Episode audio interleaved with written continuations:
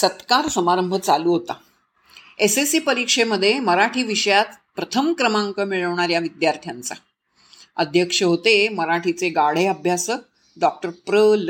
गावडे. ते आपल्या भाषणात असं म्हणाले आमचे विद्यार्थी इतके छान गुण मिळवतात पण नंतर उच्च शिक्षणासाठी हेच विद्यार्थी विज्ञान शाखेकडे वळतात आणि मराठी उपेक्षित राहते. हे काही ठीक नाही.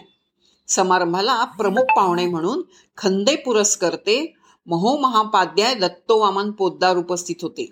ते मराठीचे हिंदीचे खंदे पुरस्कर्ते. अखंड विद्या उपासना स्वच्छ पारदर्शी लोकव्यवहार आणि अहर्निश कार्यरत आणि अगदी साधी राहणी म्हणजे दत्तो वामन पोद्दार. डॉक्टर प्रल गावडे प्रल गावडे यांनी सत्कार समारंभाने मराठीबाबतची खंत जी व्यक्त केली. त्याबाबत आता दत्तो वामन पोद्दार काय बोलतात? तिकडे सगळ्यांचं लक्ष लागलं होतं. ते म्हणाले मराठी भाषा तिचं महत्त्व तिचं प्रसार हे सगळं ठीक आहे हो. पण आता आपण याही पलीकडे जायला हवं. आता आपला देश स्वतंत्र झालाय. विज्ञानाचं महत्त्व आपण ओळखलं पाहिजे. याविषयी ते आपण आता खूप प्रगती केली पाहिजे.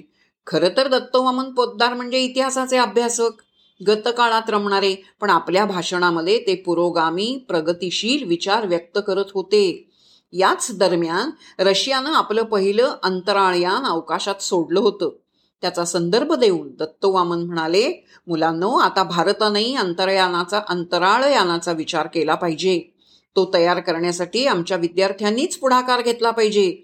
इथे क्षणभर थांबून डोळे मिचकावत मोठ्या मिश्किलपणानं ते म्हणाले हो पण एक गोष्ट लक्षात ठेवा हां.